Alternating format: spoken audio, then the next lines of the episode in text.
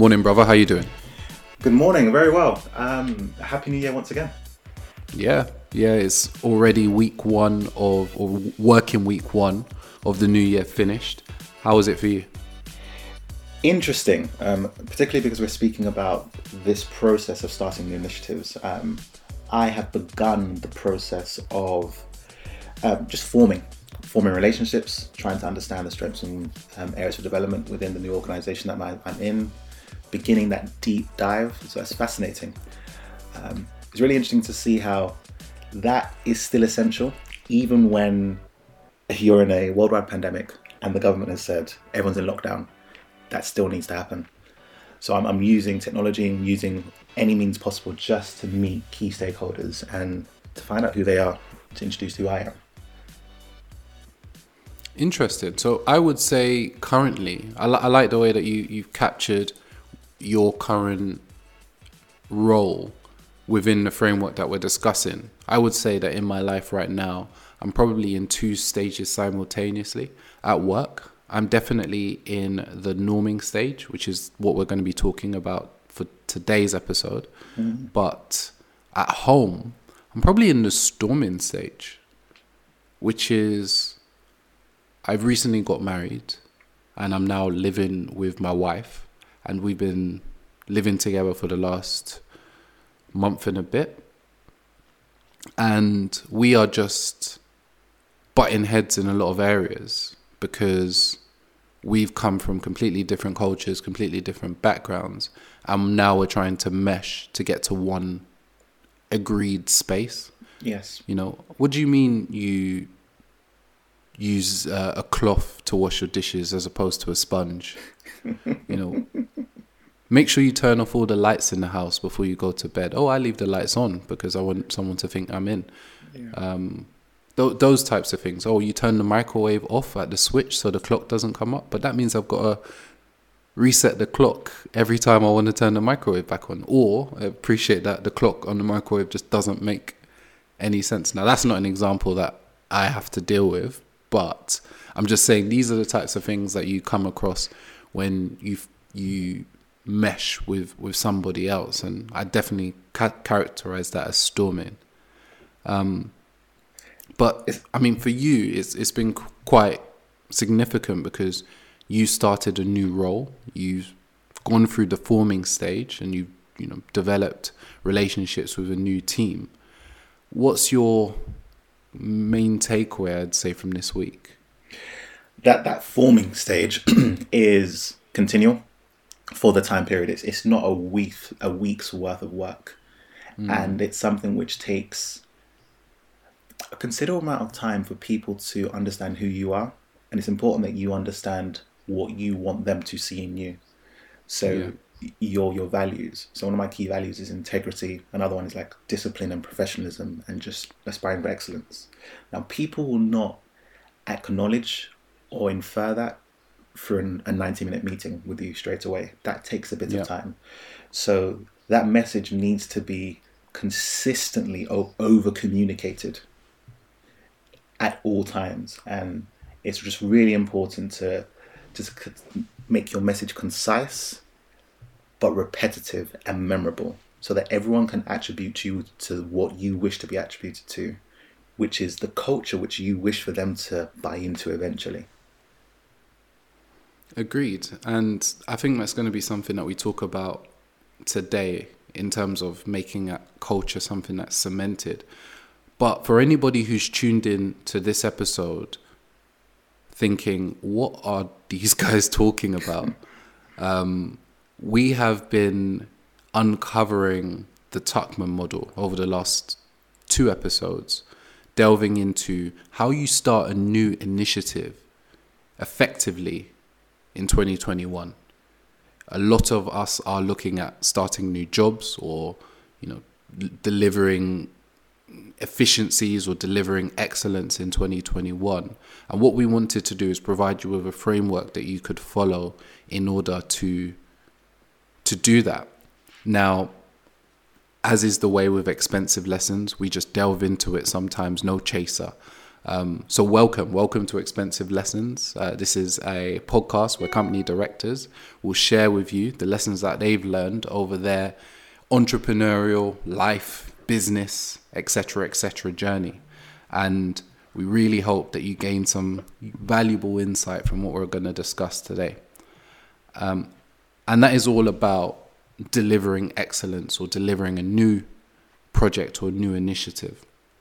In the first episode in this series, we talked about norming, which is, uh, sorry, we talked about forming, which is all about developing a team, building a team, or generating um, the resources that you need in order to deliver on the project. And that can be quite challenging because you want to have the right skills in order to make sure that you can deliver the, the right outcomes. Then we talked about storming in the last episode, and as the name would suggest, this is a very conflict driven, uh, very challenging phase because as you've brought in various different personalities, people with different disciplines and skill sets potentially, they now all need to work together and mesh. And many will have very different ways of understanding success. So, your challenge in the storming phase is to encourage that conflict to ensure that the right ideas bubble to the surface and the right understanding permeates through the whole team. Now, in today's uh, episode, we're going to be talking about norming. And norming is the stage where you've gotten through the bulk of the conflict. You know, you'll never get over conflict in its entirety, but you're now at a stage where the team understands each other, they're gelling together, and they're operating comfortably within the framework or within the constraints of the project that you're trying to deliver. So, this is something which is quite a, what would the word be, high level concept. So, what I want to do is almost bring it home with a couple of examples that might help you visualize it a bit more. So, Afolabi, I just want to ask you the question really. Can you give us an example of a well running team? A team that is is or has delivered business as usual effectively for a prolonged period of time? Yes, and, and I believe that many of us have experienced teams that we can almost refer to, which other people will not know, teams that we've worked with or alongside. Um, I'm going to mention a few. One which the vast majority of you will not know of, and another which I think everyone will know of. Uh, one which people won't know of is a team which I recently left. It was a new senior leadership team um, who had formed to take a school from special measures to meeting government standards of at least being a good educational provider. And in short, what they were able to do after a restructure was to identify the key characteristics and skills needed in every single position. And thus, people had to reapply for positions necessary. The positions were condensed. So rather than having almost like a senior leadership team of a dozen, it was reduced down to five. And within each position, the person who led on that role clearly embodied what was necessary in terms of someone who was highly effective when it came to data, numbers, and strategies around gap analysis.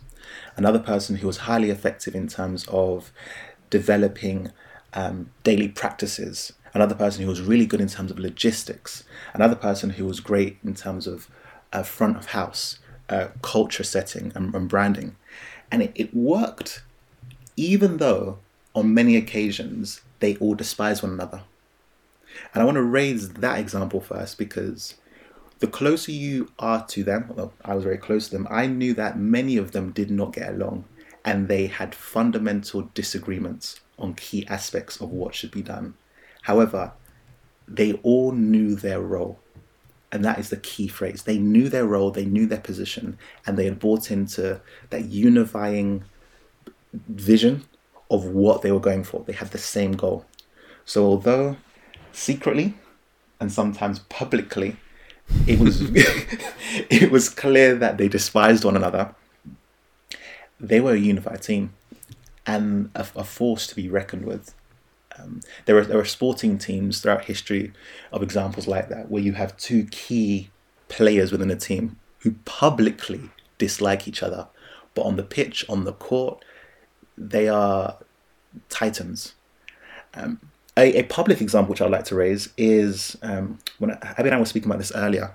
Many of the examples that we would want to and was referred to are sporting based, football based, but I know that we often lean upon that as an area of focus. I, I was just taken back to Destiny's Child.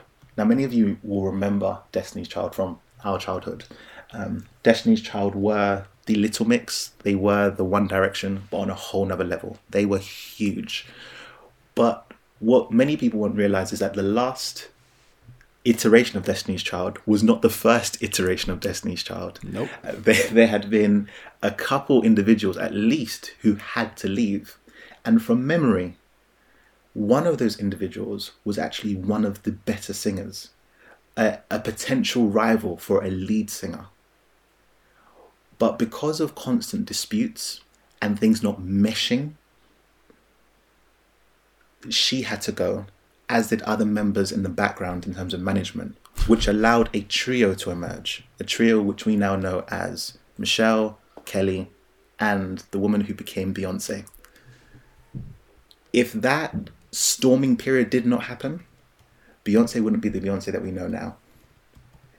It, she needed, the group needed, certain individuals to fall away so one person led on each role well. Okay. Um, there is a lot that I can delve into there. I just think that this is a really good example. I think we're going to be going back to this Destiny's Child example on a on, on, on quite a few occasions now that you've mentioned it. Now, the first thing I'll talk about is what you mentioned first, which is your personal experience working in a, a well organized, well structured team. And the point that I want to encourage our listeners to think about, especially if you work within some sort of corporate organization, is that the landscape constantly changes and you may have to reapply for your own job. Yes. And this is a great example to consider because we are currently in a global pandemic. We're currently experiencing one, and many companies are having to reorganize, including my own. And I spoke to my boss about that, and he we had a conversation, and he said, "You are you're safe, um, but next time you might not be." And what he meant by that is, in his experience, companies go through reorganizations. Mm every five to ten years. Yes. And even people in very senior management positions are having to reapply for their jobs. My boss's boss had to sit down with a new CEO and state a case for why his role should still exist. Yep. So even in areas where you feel like you are in a well oiled machine, there is this constant reforming that must happen. And as a result, the idea of norming or getting to a stage where you're well performing again can can be quite a, a, a challenging one. And there isn't an excuse or there isn't much leeway for not norming in a large business because you are always expected to deliver. So that transition period for from a new goal, a new objective to delivering on that objective must be quite slim. It must be quite small. Um, the other thing I want to talk about is the Destiny's Child analogy, because I think very briefly, the reason why the Destiny's Child example works so well is because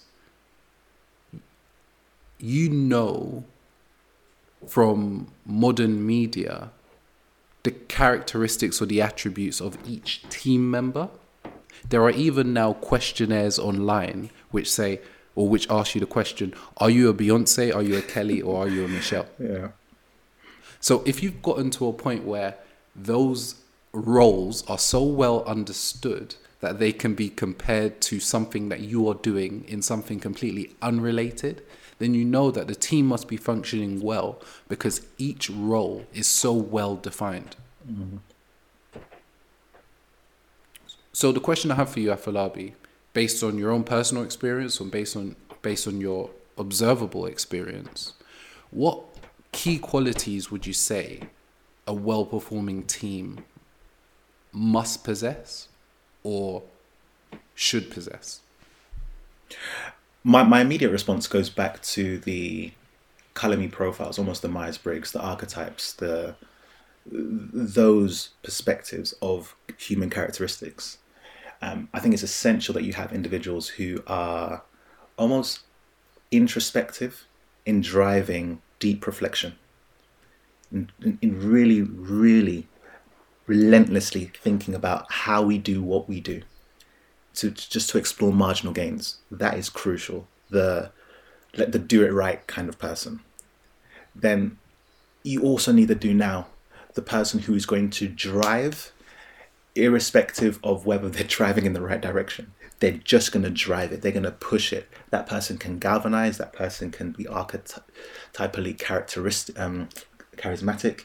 They can ensure that what is in place in terms of the action plan, in terms of the forecast for the year, are being driven for. But then you need the, the other people who are going to remember that it's all about people. Um, the people who are focusing on the experience, the people who are focused on the, the compassionate side of just welfare.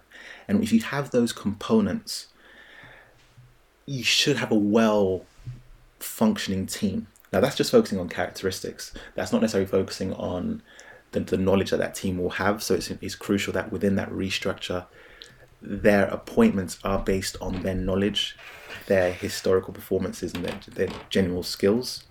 But as long as you have someone who is relentless in terms of, of, of data, relentless in terms of daily practice and logistics, someone who is a visionary, who's able to actually see what isn't yet but could be, someone who is highly focused on the team and can bring people together and can be that glue, and someone who's really thinking about well, the compassionate side of the individual if you have these components, you could have a well drilled team. So I, I want to tease a, a, couple of points out of what you've just said. So we, we've spoken about forming, we've spoken about bringing people of those different different characteristics, um, different characteristics together. Um, but the reason why I think it has to be reiterated at this norming stage is because now we're not just talking about people with different characteristics coming into a team. We're also talking about everybody in the team having clear understanding of everybody else's role and position. Yes. And that's when you know you're in a norming, norming stage because everybody in the team knows the position that the other team members play.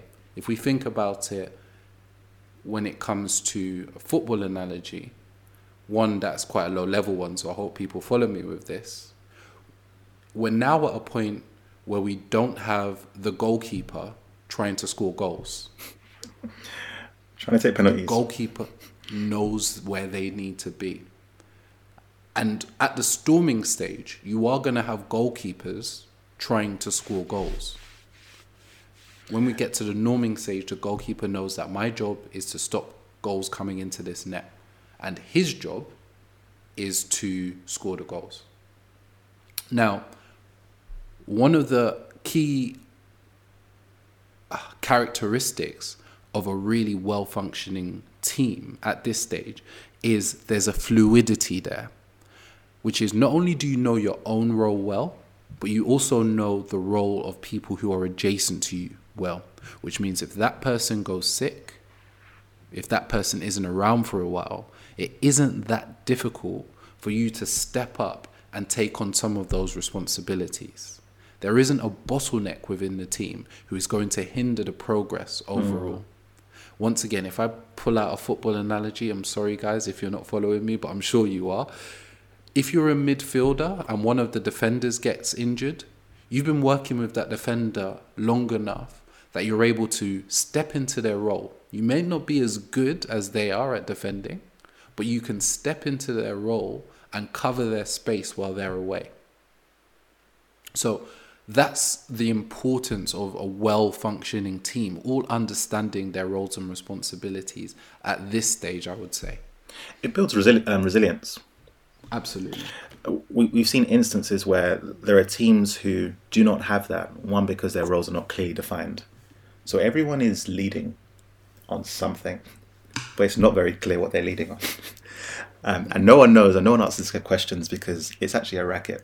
Um, but once you get to the point where it's clearly defined, and I believe that's why in the first um, anecdote I shared, there was that restructure just to reduce the number of individuals, reduce the number of gatekeepers and chefs in the kitchen, and ensure that each one who's going to remain has that clearly defined role and position that they're leading on and that they can be held accountable for by their peers and everyone else. It's it's the first move towards success.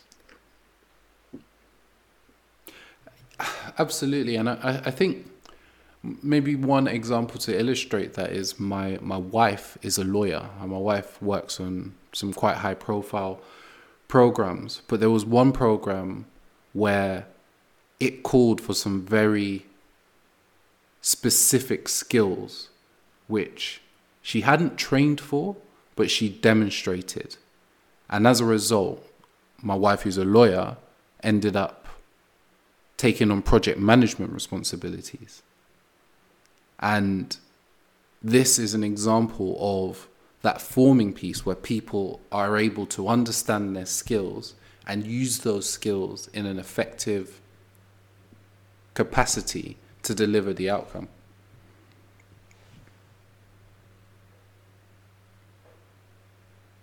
One thing that interests me right now is is culture. I mm. find that a lot of the time I'm thinking about culture and how culture is formed. And what I'm leaning towards is culture is formed irrespective of whether you're intentionally trying to form it or not, good or bad.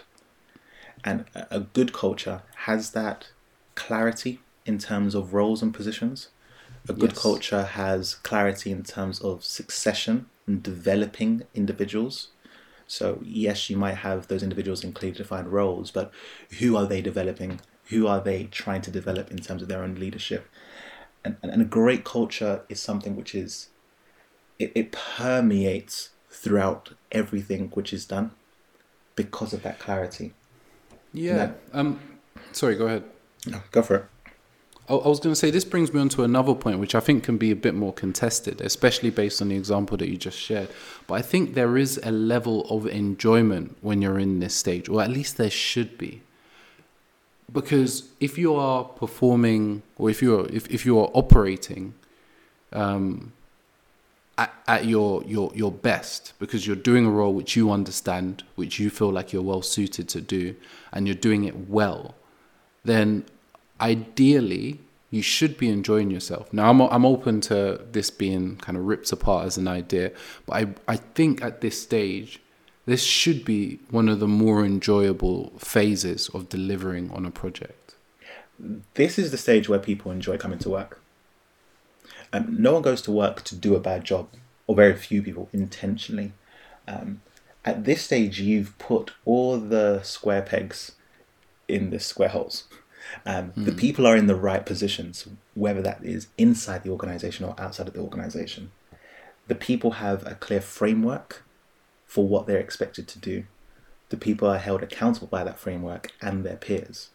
There's that self assessment which is also available. And because of this, it allows them to pursue growth because there are clear targets. And you have people um, along you who are leading on other things but are supporting you in what you're doing because you are part of that. You're all driving to that unifying goal. This is where happiness comes from because there's growth.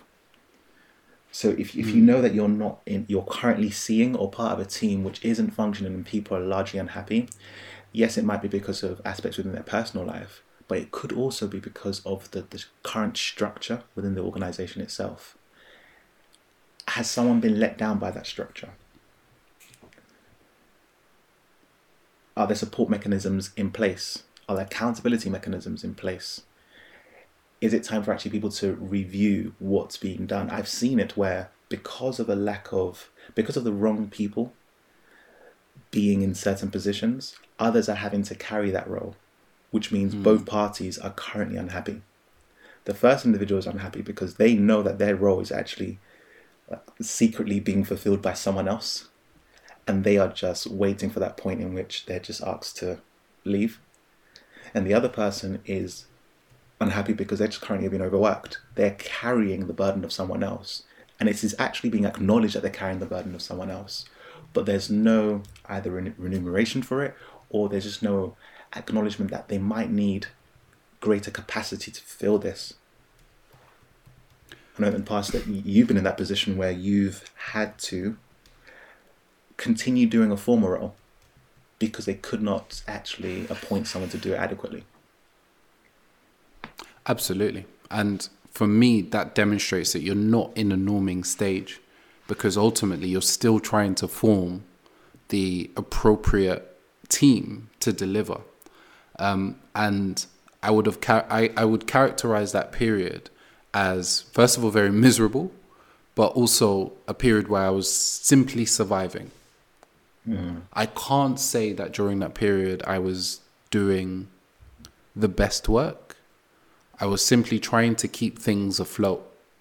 Um, and it was very difficult because it constantly felt like I was firefighting.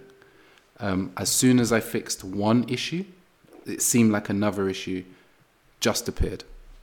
Um, but contrast to that, I would say when you're norming, you should be winning and you should be winning exponentially. So wins lead to more wins, which lead to more wins. Um, it, can be referred to as the Matthew principle or the Pareto distribution, which is the more you get, the more you get. Yep. Um, so one of the things that that characterizes that norming phase is that things work well, and as a result of things working well, you're receiving more praise or more account, more notor- notoriety, which lead to other things working well. Um, if I give you an example, um, working within my team, we were delivering insight across a, a large business, and when we were still in our um, norming, uh, sorry, forming slash storming stage, it was very difficult to get the business to follow our strategic advice. However, as soon as we had successfully um, led a project which increased the price of one of our products and made more money, which is in some cases more uh, in some cases unheard of. When you increase the price of a product you expect the customer base to decrease. We increased the price and increased our customer base and made more money at the same time. That develops a level of credibility which Yeah. made it so much easier to provide strategic insight in the future. Because we had a track record which meant that our conversations were lubricated by the fact that we've won so mm-hmm. you could, you, if you don't want to listen to us, you don't have to, but know that we are a credible entity and that we know what we're talking about. That's so a uh, I- major you know, win. that mm. That's that's a major win, and it, it encourages me to encourage others to look for those quick wins in that forming stage. Quick wins in the forming and the storming stage to build credibility. Because remember, you are new, or and or this initiative is new, so people are constantly trying to gauge whether you are suitable for the role that you're even in, whilst you're reviewing the same thing for them. And it, it also makes me think of I think it was Matthew Syed in Bounce who spoke about flow um, which we see often in, in sports. Sports incredible that you can have people who are in form and out of form. Um, I remember Abby and I used to work with a man called uh, Conrad, and one of the phrases he often said was "class is permanent." Um, form is temporary, class is permanent. And I thought he's right. He, he didn't coin that phrase, but he was the first to introduce me to it. In sport, we see form often. People who are incredible, lose form, regain form, which reminds us that it's largely psychological. And people like Matthew Syed, I believe it was Matthew Syed in Bounce, have spoken about flow. When, it, when you hit your flow, it's almost as if you're gliding. And that is what happens, begins to happen in the norming stage, and definitely uh, starts to just lift off in the performing stage, where you've hit that point of just symphony. Every, everything is is just clicked. There is a brilliant work life balance, but there's also an exponential rise in, in success because everything you touch appears to, to turn to gold. Um, if you lose it, it's worth you reviewing the structure once again to see whether is it part of the structure which is letting you down. But once you gain it, maximize it. Absolutely. And, and to that point, norming isn't just characterized by successes. You may be a team which has been put together to deal with crisis. You can still norm if your responsibility is to put out fires constantly. And there, there may not be any wins during that period, but it is just a case of doing your your job or delivering in an almost fluid, seamless fashion, as opposed to a disjointed or chaotic one. And as you said, one of the ways that you can manage that is having a good system of regular reflection, mm-hmm. where you are asking yourself on a regular basis, how are we doing? And does anything need to change? But Re- regimented, and that, that, sorry, go ahead. Regimented performance management. Um, Absolutely. I've seen in many, in many cases, many failing organizations, performance management does not occur. And when it does occur, it isn't worth the paper that it's written on. It's not a real exercise, um, which is a disservice to all the people involved. Because the person who is going to be led through that performance management actually deserves it in terms of their professional development. Uh, the person who's meant to be leading it also deserves it in terms of their professional development. How many leaders can you develop? But when it's not in place, it's just the it's, it's the ingredient for failure because there's just no accountability. Um, I think we're we're now moving into a step stage where we're talking almost about not just what a norming team is or a team that's norming looks like, but also how do we get there. And I want to talk a little bit about what you've just said in terms of regimented performance management. Now, I get told off by my wife on a regular basis for equating our marriage to a business. Mm. And my argument around that is that if more people treated their marriages like businesses, we probably would have a lower uh, divorce rate. Yes. Now she's got a point in terms of okay, well we've got to have some of that other stuff like romance and stuff like that if if you must. But for me, I'd say that if many people pro- provided the same level of focus and discernment to their marriages or their relationships as they did to their careers, then their relationships would be in a lot better place. Um, and that regimented performance management piece is echoed in good relationships, whether it's friendships or romantic ones, where you are asking yourself the question how are we doing and how can we improve? Um, I would encourage everybody who's listening to this, who's also in a relationship, to ask that question on a regular basis and approach it like it's a business. Mm. How are we doing and how can we improve? What measures can we put in place in order to increase our output or increase our happiness or increase our satisfaction? So, if you need to look at it from a relationship standpoint in order for you to understand why this is such a valuable step, please do. Uh, as we said, we're going to be providing a lot of examples here.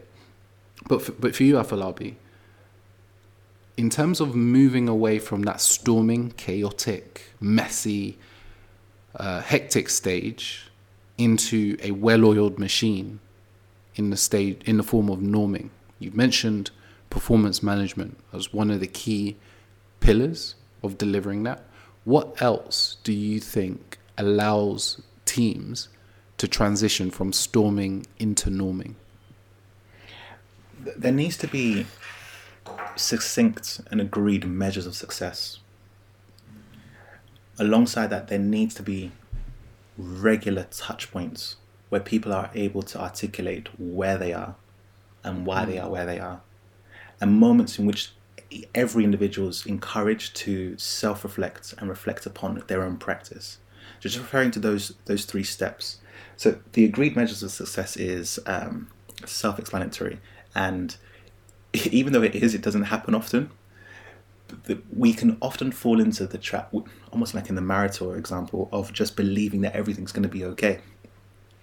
It just happens. No, it doesn't. It doesn't just happen. Failure ju- just happens, but that, but the the ingredients of that failure were seen throughout. There were milestones to that failure. So, okay, what could the milestones to success be? Okay, this is what we wish to achieve. On the route to get there, what would we expect to see? And as you go through that process, you might realize that every so often you might need to go back to elements of forming and storming because you might encounter um, scenarios which, oh, we are different, we're on the same trajectory, but this scenario has come up and it's exposed how different we are. Now, we still have that same unifying goal, but right now we've gone we've fallen back to the storming stage because there's severe conflict. Let's accept that and actually go back to okay forming what our, our vision is based upon this. So acknowledging that one there needs to be clear milestones for success. Two regular meetings one to one in terms of um, touch points reflection accountability. It can it can be informally or formally definitely formally for, for performance management so that someone actually feels as if they're being valued and being developed. These these are critical.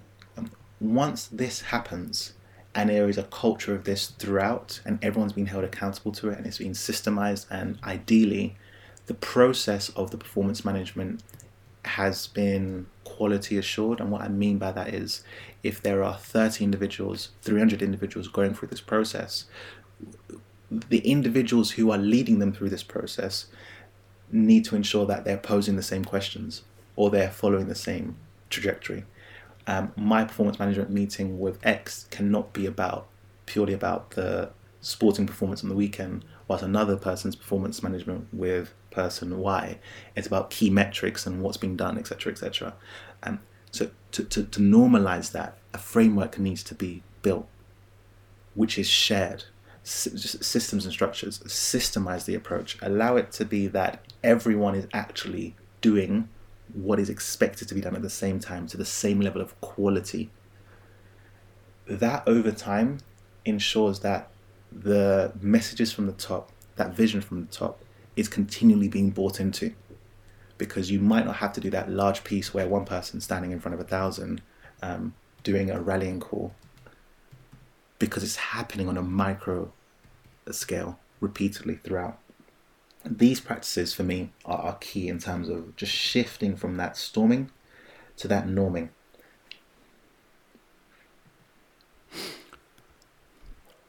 Once again, you, you, you speak so fluently, and then there's you know so many little gems in there. So, based on what you said, I think people need to go back and listen to that section in particular one of the things that I want to touch upon from what you've just said is the importance of understanding the corporate framework with which you are operating in. And another way of t- talking about that is simply your culture, your team's culture. And I think you, you, you talked about that clearly. Um, and, and what I'd add to that is as a leader, as somebody who's trying to drive toward the norming state is people need to be intentional about their culture. Mm. Um, your culture doesn't happen only when you want it to. Yes. Your culture will be occurring all of the time or developing all of the time. So there are many people who are currently operating within toxic cultures. I think over the last three or four years, We've had a few examples of companies that had developed a toxic culture. Now, that wasn't the aim of the CEO when he or she started that company, but over time, the culture has, has formed its, its own uh, personality. So, you need to be intentional about your culture. If we take it back to a relationship example, if you're somebody who wants children when you're older and your partner or potential spouse doesn't want children, then that can't really work, can it? So the point I'm making there is that the people within the team and the people within your organization are the ones who form the culture. And if mm. their ideas are different from what you have, then they will shape the culture if they have influence. I would, I would go even if as... you, sorry, no, go ahead. No, no, sorry, continue. I was going to say, um, even if you, as a CEO, as a leader, are trying to steer it in one way, just by having people who oppose your culture, it takes it marginally away from your end goal, or in some cases, significantly, mm. because some of the people who um, have an impact on your culture can spread their ideas almost like a virus. And then one person has an opposing culture, and that leads to two, which leads to four, which leads to eight. So, very quickly, you can see how that culture can shift away from what you were in, initially had in mind. Mm. Sorry, please continue. No, you were raising such a valuable point, such a valuable point to the point where I have, yes, the individual, the woman or the man at the very top is is pivotal. Like everything rises and falls on leadership. Read John Maxwell. However, he also reiterates that we're all leaders, and I've come to believe that middle leadership. Now, here's one of the wild statements that middle leadership is more influential than senior leadership. And I've come to believe that because of that Pareto distribution, because of the fact that they have that face to face, hands on contact with a lot of the people who are implementing what needs to be done, who are on the ground. And if they have not bought into your vision at the very top, they are driving a very different vision. They're driving something. So your influence of them um, throughout history, some people have called it the talented tenth, whether it's the um, distribution, whoever it is, identifying who those key middle leaders are and ensuring that they that you are working alongside them and modeling to them your culture and your vision will help them do it to the others. The, the better they are upskilled and poured into, the more they can do it to those below them because that will be all that they know. Um, if you're finding a, a terrible middle leader, again, controversial statement, you have to look upwards to who's led them over a period of time because they might be just regurgitating what they have been exposed to. And that's if you really want to drive change, look at that middle leadership, ensure that middle leadership is tight. Um, in society, often these are managers, um, it could be store managers, it could be department managers, faculty managers, um, center managers. But these are the individuals who they make the difference. The better they are, the best organization. And just just to kind of touch on that point, I think it's a really good one, which is you may be a manager or even a senior manager at work, and as a result, be quite comfortable with your responsibilities. However, be aware that now that you have this level of responsibility, you've also got an increased level of scrutiny. Your job is more likely to go than somebody below you. Yes. Because if a new leader, CEO, comes into role, comes into position, then as a result of them wanting to change the culture, they will look at people like you and say, You are somebody who is influential mm. and I don't like your influence. Potentially. And as a result, your job is more at risk than somebody who they believe can be molded or pushed into a different direction. To exemplify that, and actually just buttress that point, I'm currently in the forming stage, and all of my meetings are with middle leaders intentionally because those on the ground who are pivotal, I know that the best way to influence them is to influence their line managers, the middle leaders. I need to identify where the middle leaders are, what what they what their beliefs, what their attitudes are, what their practices are. And I need to get them to buy into my moral purpose, my vision, and understand what could be achieved. Once that happens with that one individual, that one middle leader, the three or the 13 that they lead will improve. And, and you also see that in you know some financial services companies where every year the bottom five percent um, go. So these aren't necessarily um, leaders, but it's the people who are identified as the the worst performing people, and the aim is literally to shift the culture into a different direction. Um, just to give you some practical examples of how you can um, intentionally deliver a culture, have a team charter. Make sure that the team charter is co developed. So don't just, as a leader, say, This is what we are going to do, everybody sign up. Co develop the team charter with your team and say, What do you think a good looking team or a good performing team should look like? And can we all agree that these are the principles that we will embody? Um, the next step would be to have a mission and a vision which you can share with everybody, something that galvanizes mm-hmm. people. And once again, I think there's a lot of pressure on leaders to be inspirational. You don't have to be the inspirational person as a leader.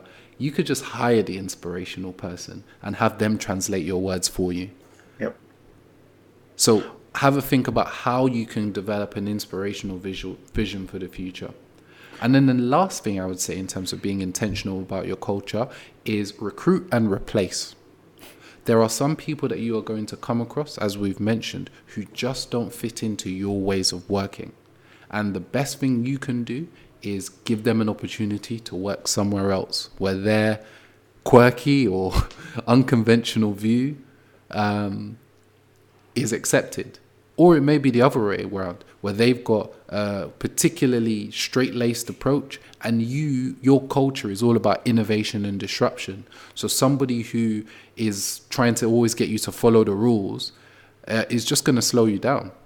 So mm. once again, if if you realize that there are individuals who don't meet your culture, it's best to move on and find somebody else who does. And we personally have had experience of that where we've recruited and replaced and recruited and replaced and are finally in a position, I think, where we've got a team who works effectively together. But that's yes. come from various iterations. For me, the final thing I would say about being intentional, sorry, please go ahead. No, iterations and pain. Go for it. a lot of pain. um, the final thing I would say about being intentional about your culture is simply the importance of self awareness and self esteem. So, what do I mean about self awareness? Well, we've talked about the Destiny's Child example. The idea there is that everybody in the team knows their role and is comfortable in their role. They've looked at their strengths and weaknesses. They've gathered understanding of the strengths and weaknesses of the people around them and are playing their position.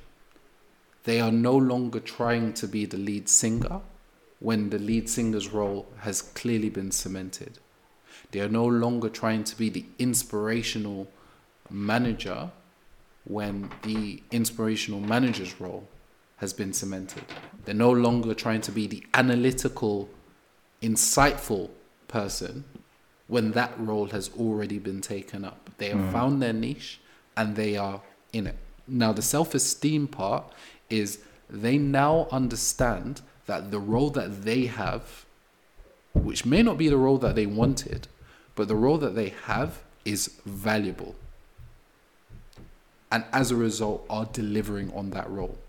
Yes. And that's a challenge because if you have people who do not believe their responsibilities are of value, then they are going to be constantly looking for other things to do or looking to leave. So the challenge there as an individual is to find a clear understanding of your own strengths and weaknesses so mm. that you can understand your role and then develop the self-esteem develop the confidence and this might need counseling it might need therapy for you to understand that what you offer is of value as long as you are offering something from the other side as a leader, it is your role to ensure that everybody in the team feels valued. Because if somebody doesn't feel like they are valued within the team, then they they will go elsewhere. And football is a great example of that because you constantly see very skilled players in very good teams looking to leave to go to less skilled teams or less successful teams because at least there they will be valued. You see people leaving relationships with qualified, successful partners to join relationships or to start relationships with less successful partners, however you want to measure success, because the less successful partner values them. So, once again, if, if you look at Michelle um, uh, from Destiny's Child, there may have been people whispering her in her ear that she could go and start a group and be the lead singer herself. Yes. Because she was a very talented person. She had years of experience as a gospel singer, etc. What are you doing being the Michelle of Destiny's Child? that, that is now a verb that we all all, all understand. All, all understand. But when you have self esteem, when you have confidence in your role, then I think it's a lot more easy for you to not only deliver high value within that role, but also enjoy it. Wow. It, it, it does all center on leadership once again. It's, it's incredible there, where on many of those instances, over communicating listening is pivotal. Mm. Modeling the language of fallibility is crucial. Um, in, embracing the messenger, um, you might be in that norming stage where conflict is being brought to you, and you're like, no, no, no, no, no, no. We, we've gone through the conflict now. There's no more conflict. We are at peace. And embrace the messenger. There might be still instances where you need to go back to that storming stage because again, you are moving now to, to like a, a, a new horizon and you are going to uncharted territory with this new team and that this new team might not address challenges which you have addressed in the past in the same way. So embracing the person who's bringing that message of this is not working well even if you think actually this shouldn't be a problem. Overdoing the thank yous for that individual who is playing that michelle role um, acknowledge who is actually playing a role exceptionally but could do another role but isn't actually doing that other role. Let them know that they are valued. Um, matching recruitment to values. It is likely that within that Destiny's Child model, they had to actually acknowledge okay, we can only have one lead singer. We can only have one captain here. Otherwise, this is not going to work. We've got the raw ingredients to do something incredible, but there can only be one Steve Jobs. Okay, there's two Steves right? One of us has to play the background role. Yeah. Wozniak played the background role, and it worked. Um, everyone has a voice. There's, I remember one senior leader once saying to me that he explicitly picked up litter, and I'd seen him do it. So when he said it to me, um, it, it was very true. And when he told me about it, then I realized that this is very intentional because it does set that culture. Because if he's doing that, similar to the guest we had a couple of weeks ago, if, if, if the CEO is mopping their office floor, why aren't you? And it's that intentionality which is, is, is critical in all relationships. Um, I'm I was overjoyed. I think my highlight this week was yesterday when my, my son said, Oh, this is marvelous. I was like, Yes, we got it because for the past year we've gone from amazing to incredible to marvelous where i am like a a robot parrot just repeating these words to him so that he's not saying good. So okay he mastered amazing. Now okay now i'm to describe our noodles as incredible. And he, he repeats it to me looking me deep in my eye trying to get that affirmation. Like daddy this is incredible isn't it? Like yeah this is incredible our noodles. Um, and now he's saying it's marvelous. That, that intentionality leads to repetition, it develops a culture. So pick up the litter. I love that. And that could be the title of a book Pick Up Litter. Um, we've spoken a lot about norming, um, and next week we'll be talking about the final phase, or depending on how you look at it, could be the um, uh, the penultimate phase, uh, performing. But the key characteristic between uh, for getting from norming to performing is something that I would call continuous improvement. Yes. And as somebody who has worked in well oiled functioning teams that didn't always like each other, I'd just like you to finish on what steps that you, the steps that you took in order to ensure that continuous improvement was always something that was considered. Simply put, and this was taught to me um, by a woman who I think at the same time laughed either at me or at what I was saying. Um, I was speaking to a woman who currently oversees all of the schools in a borough. Um, she is just a highly credited, incredible. And there was a time when I was uh, presenting an initiative to her, and I stated, "Well, this would occur at a random moment." To which she looked at me and laughed and said, "Nothing here is random. Everything is planned. Everything is intentional, and what we need to plan for is the pursuit of marginal gains. Marginal gains is the key." Because when you're in certain environments, uh, there was one book which described it as winning by a nose.